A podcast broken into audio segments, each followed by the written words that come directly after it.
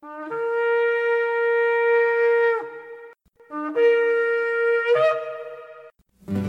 I've had enough of this world and its pleasures. I will arise and go forth to the house of my Yah. I will arise and go forth to the house of my Father. I will arise and go forth to the house of my Yah. House of my Yah.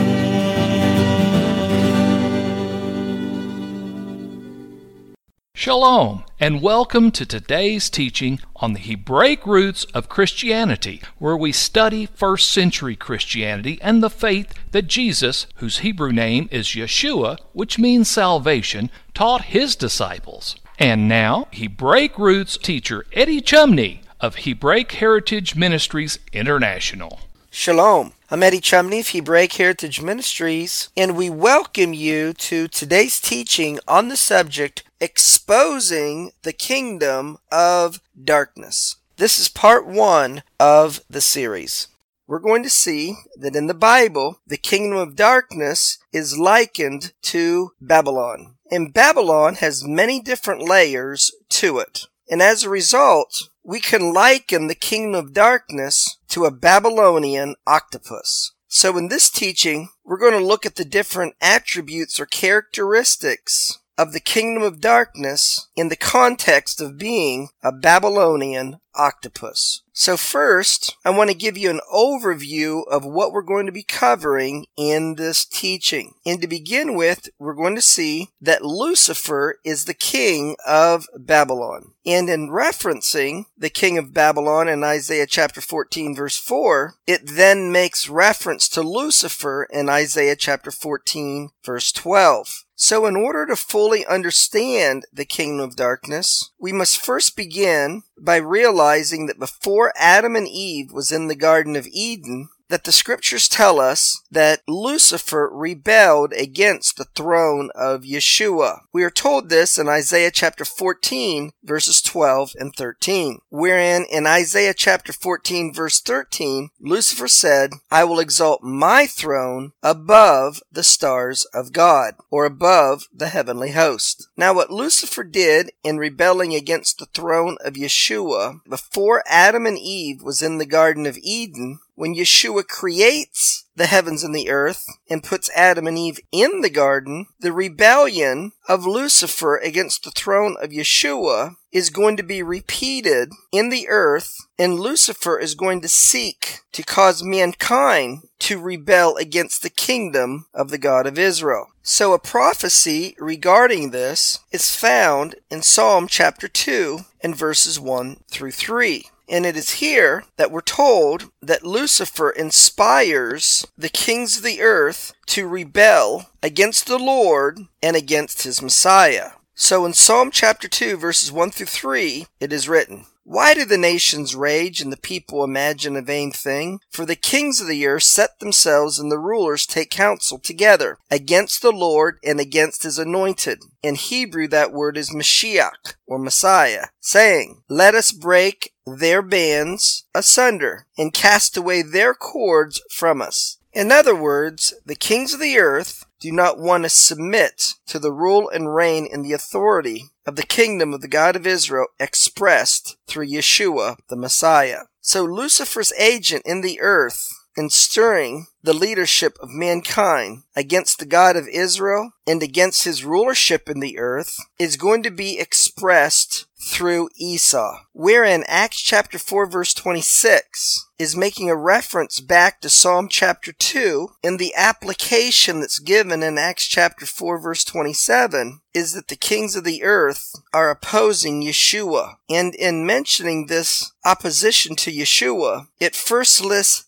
Herod, who was an Edomite or from Esau, and Pontius Pilate, who was the governor of Rome. And in the scriptures, particularly in the book of Obadiah chapter 1, we can see the association of Esau to historical Rome. Then we're going to see how Lucifer's original rebellion against the kingdom of God and the rulership of Yeshua over the kingdom of God is going to continue in the Garden of Eden. In the Garden of Eden, the God of Israel set forth his divine order of authority. And when he created Adam, he gave Adam the task of being a steward of the kingdom of God and to have dominion over that kingdom. So after the God of Israel created Eve from Adam to be Adam's helpmate, Lucifer, being represented in the garden as a snake, tried to usurp God's established divine authority by speaking to the woman. And we see this in Genesis chapter 3 verse 1. Not only did Lucifer usurp the divine authority that God had established in the garden, but in speaking to the woman, Satan challenged not only God's authority, but the integrity of his word. When he said to the woman in Genesis chapter 3 verse 1, Has not God said? Creating doubt in the mind of the woman regarding the integrity of God's spoken word. As a result, the God of Israel pronounced judgment upon Satan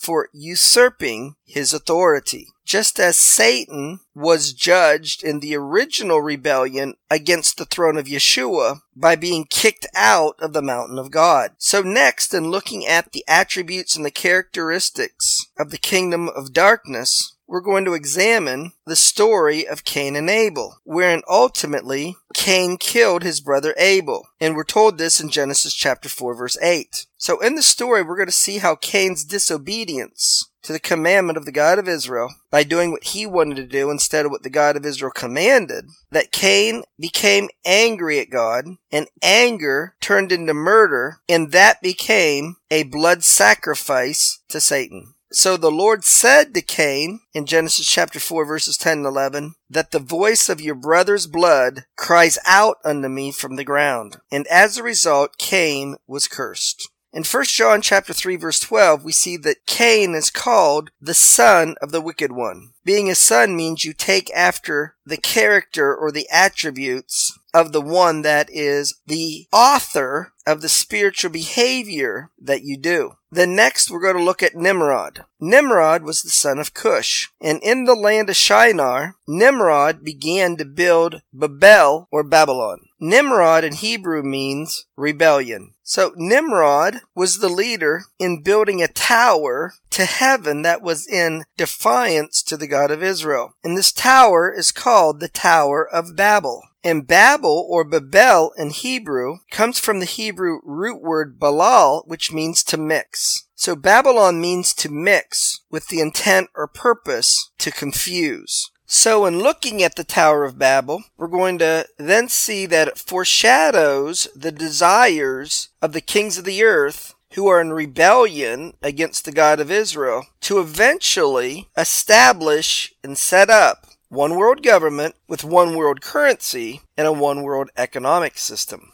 Then we're going to look at Esau, and we're going to do a detailed study of the character and the attributes of Esau. And in doing so, we're going to see that Esau's spiritual characteristics are associated with the kingdom of darkness. And because of Esau's spiritual characteristics or attributes, he is going to be regarded as a child of the wicked one. In Matthew chapter 13, Yeshua told a parable about the wheat and the tares. And we're going to see from this parable that the tare is going to represent Esau. And Yeshua said in Matthew chapter 13 verse 38 that the tares, which we're going to see represents Esau, are children, or they have the same spiritual attributes as the wicked one, or Lucifer, or Hasatan, or Satan. So among the different tentacles of the Babylonian system, we're going to see that there's a religious Babylon. And central in this religious Babylonian system is the worship of Baal and Ishtar. We're told in Judges chapter 2 verses 11 and verse 13 that the children of Israel worshiped Baal and Ishtar. Furthermore, the children of Israel were given instruction in Exodus chapter 23 verse 24 that they were not to worship pagan pillars, but instead in Exodus chapter 23 23, verse 24, it says, You shall utterly overthrow them and break down the images of the pagan pillars. In other words, don't worship them. So the Hebrew word for images is Strong's number 4676. It's the Hebrew word matzebach, and it means a pillar or a monument that is used for worship.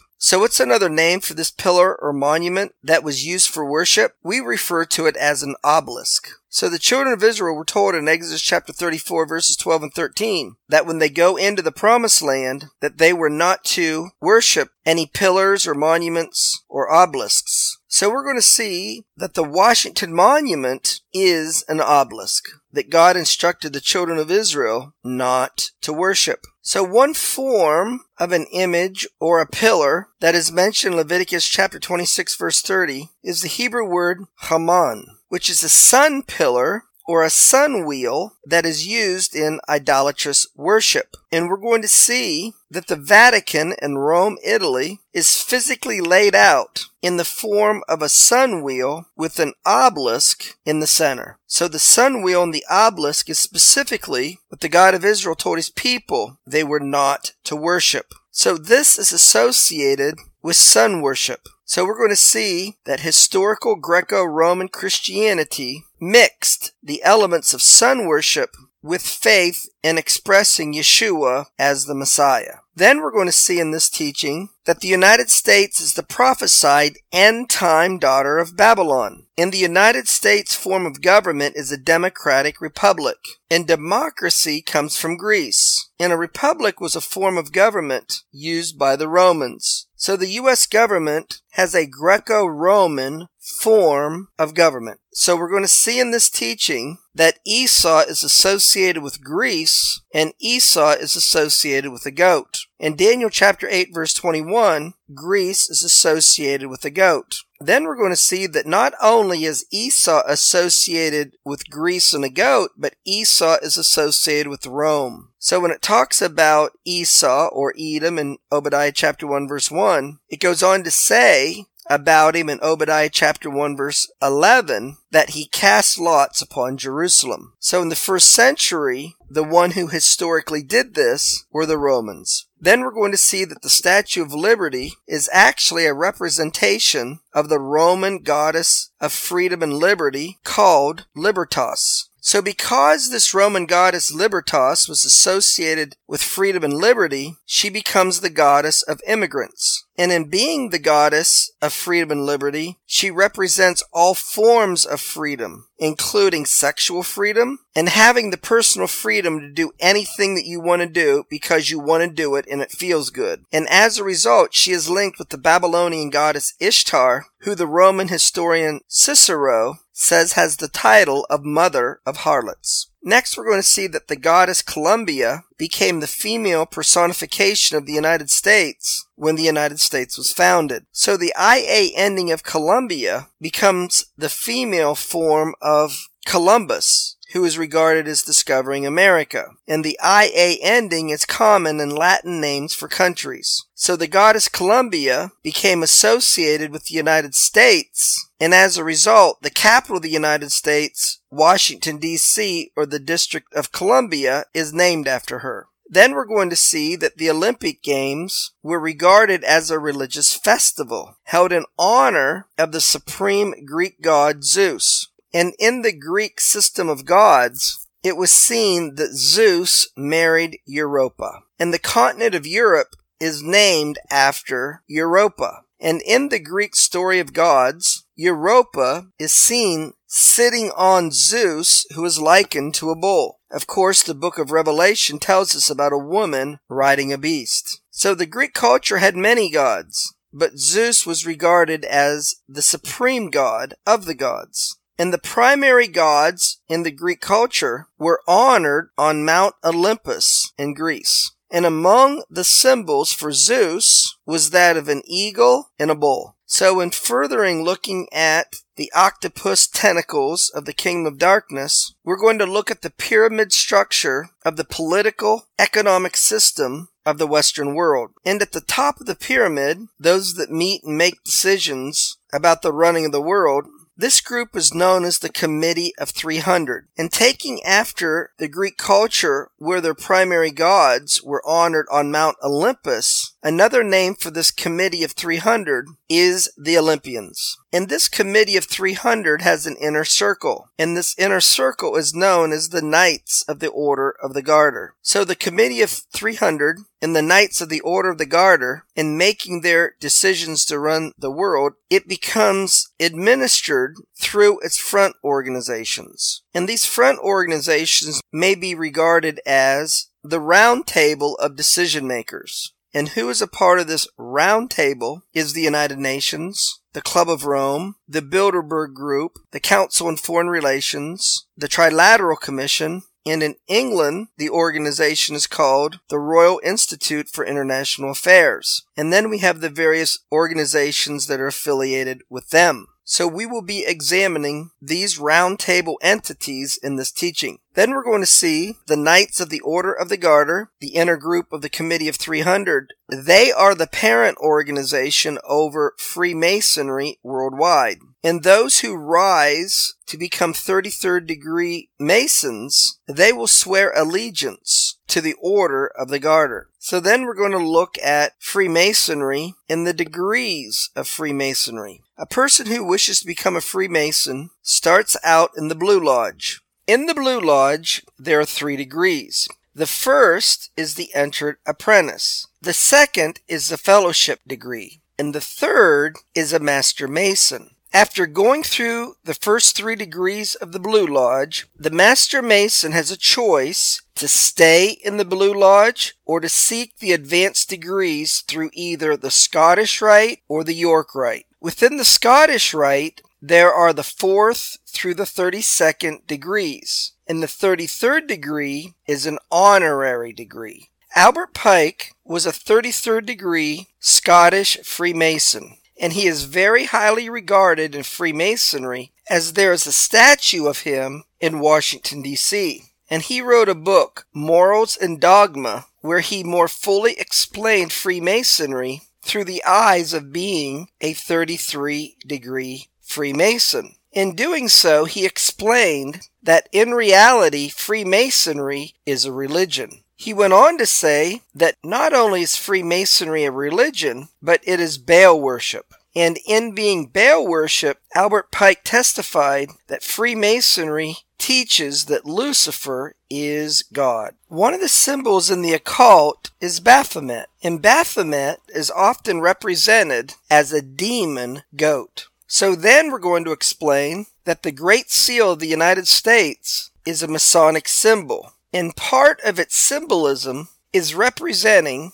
Scottish Rite Freemasonry on the wings of the eagle. And then from the 1960 edition of the New Age magazine, the official publication of the Supreme Council of the 33rd degree of Freemasonry in the United States, it explains that the $1 bill is covered with Masonic symbols, and that the pyramid that appears on the $1 bill is the Masonic all seeing eye. Then we're going to give you a detailed explanation how Washington, D.C., and in particular the governmental buildings, the Congress, the White House, and the Supreme Court, are physically laid out in Masonic symbolism. Then we're going to look at Adam Weishaupt and the founding of the Illuminati. Adam Weishaupt founded the Illuminati on May 1, 1776, in Bavaria, Germany. And when he did, he desired to incorporate the Illuminati and its beliefs and ideals with that of Freemasonry. Then we're going to look at Bohemian Grove and its Owl Shrine.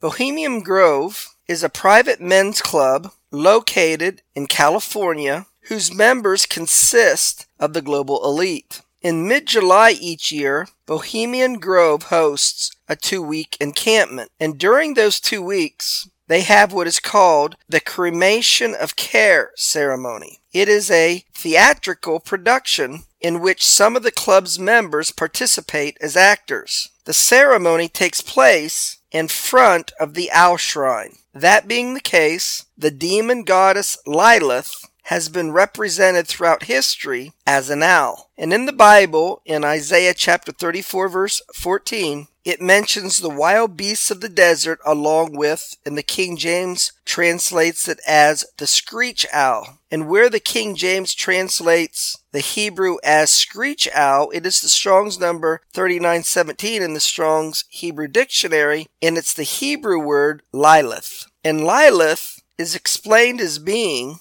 a female goddess known as the night demon. Then we're going to see what's associated with the kingdom of darkness is a Babylonian financial system. So, in looking at the Babylonian financial system, we're going to first review the history of modern banking, which traces its roots to the medieval and early Renaissance period in Italy. And from these banking roots, the Rothschild family became a European banking dynasty. That dynasty is initially connected to Mayer Amschel Rothschild, who lived from 1744 to 1812. He was a German Jew who was raised in Frankfurt's Jewish ghetto. He became a pioneer of international finance. Mayer Rothschild had five sons who became their father's agent in five major financial centers of Europe. Mayer Amschel Rothschild was famously quoted as saying, Give me control of a nation's money supply, and I care not who writes its laws. So, after examining the history of the Rothschild banking dynasty that began in Europe but then got a foothold in the United States, that will lead us to studying the financial panic of 1907. This took place over a three week period starting in mid October when the New York Stock Exchange fell almost 50% from its peak the previous year. And in the aftermath of the financial panic of 1907, Senator Nelson Aldrich worked with several key bankers and economists to design a plan in 1911 for an American central bank. This work included a trip to Jekyll Island in 1910 to have a meeting which resulted in draft legislation which was named the Aldrich Plan, which ultimately was incorporated into the 1913 Federal Reserve Act signed by President Woodrow Wilson. The Federal Reserve Act was passed by the 63rd United States Congress on December the 23rd, 1913. The Federal Reserve Act created the Federal Reserve System, consisting of 12 regional Federal Reserve banks jointly responsible for managing the country's money supply, making loans, and providing oversight to banks and serving as a lender of last resort. Since 1980, all depository institutions have been required to set aside reserves with the Federal Reserve, and this is called fractional reserve banking. Fractional reserve banking is the most common form of banking practiced by commercial banks worldwide. Being a private central bank, and being in control of the nation's money supply, the Federal Reserve had the power to increase or decrease the money supply. And as the following chart shows, beginning at the end of 1929, which is when the famous stock market crash occurred in the United States, which led to the Great Depression, the Federal Reserve shrank the money supply from late 1929 into 1933. And this resulted in America's highest unemployment rate in the last 100 years of 25% in 1932 and in 1933. And after that, we're going to look at the Babylonian octopus tentacles of the kingdom of darkness in the form of political Babylon. And one of the entities of political Babylon is the United Nations. In the aftermath of World War II, well, that's going to conclude part one of the series on the subject exposing the kingdom of darkness. Shalom in Yeshua the Messiah. Amen. Thank you, Eddie. This is Stephen Morgan, and all of us here at Hebraic Heritage Ministries pray that you have enjoyed today's teaching. If you've been blessed, will you help us to share this message with others? Hebraic Heritage Ministries is supported by your generous financial gifts. In order to help you in your studies and to help us share this message with others,